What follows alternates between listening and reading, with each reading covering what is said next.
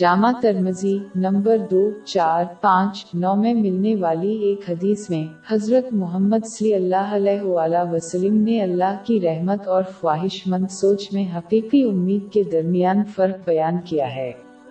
سچی امید تب ہوتی ہے جب کوئی اللہ کی نافرمانی نہ کر کے اپنی روح کو قابو میں رکھے اور وہ آخرت کی تیاری کے لیے جد و جہد کرتے ہیں۔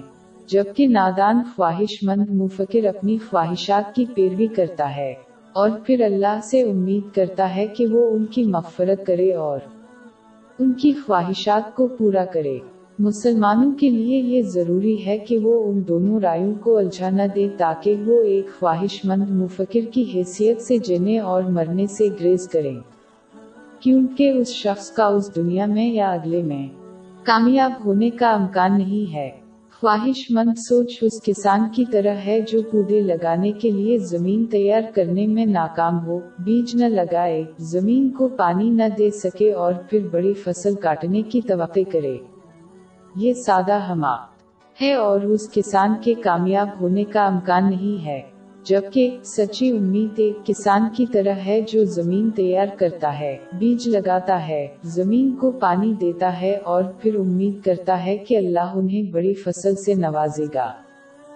فرق یہ ہے کہ جو حقیقی امید رکھتا ہے وہ اللہ کی اطاعت کی کوشش کرے گا۔ اس کے احکامات کو پورا کرتے ہوئے اس کی ممانتوں سے پرہیز اور وہ صبر کے ساتھ تقدیر کا سامنا کریں گے۔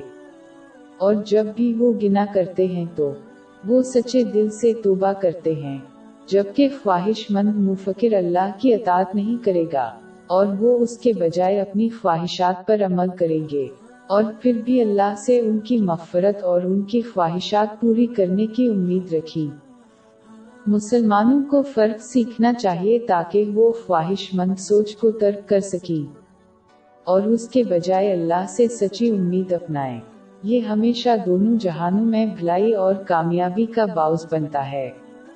جس کا اشارہ صحیح بخاری نمبر سات چار سفر پانچ میں ملنے والی حدیث میں دیا گیا ہے۔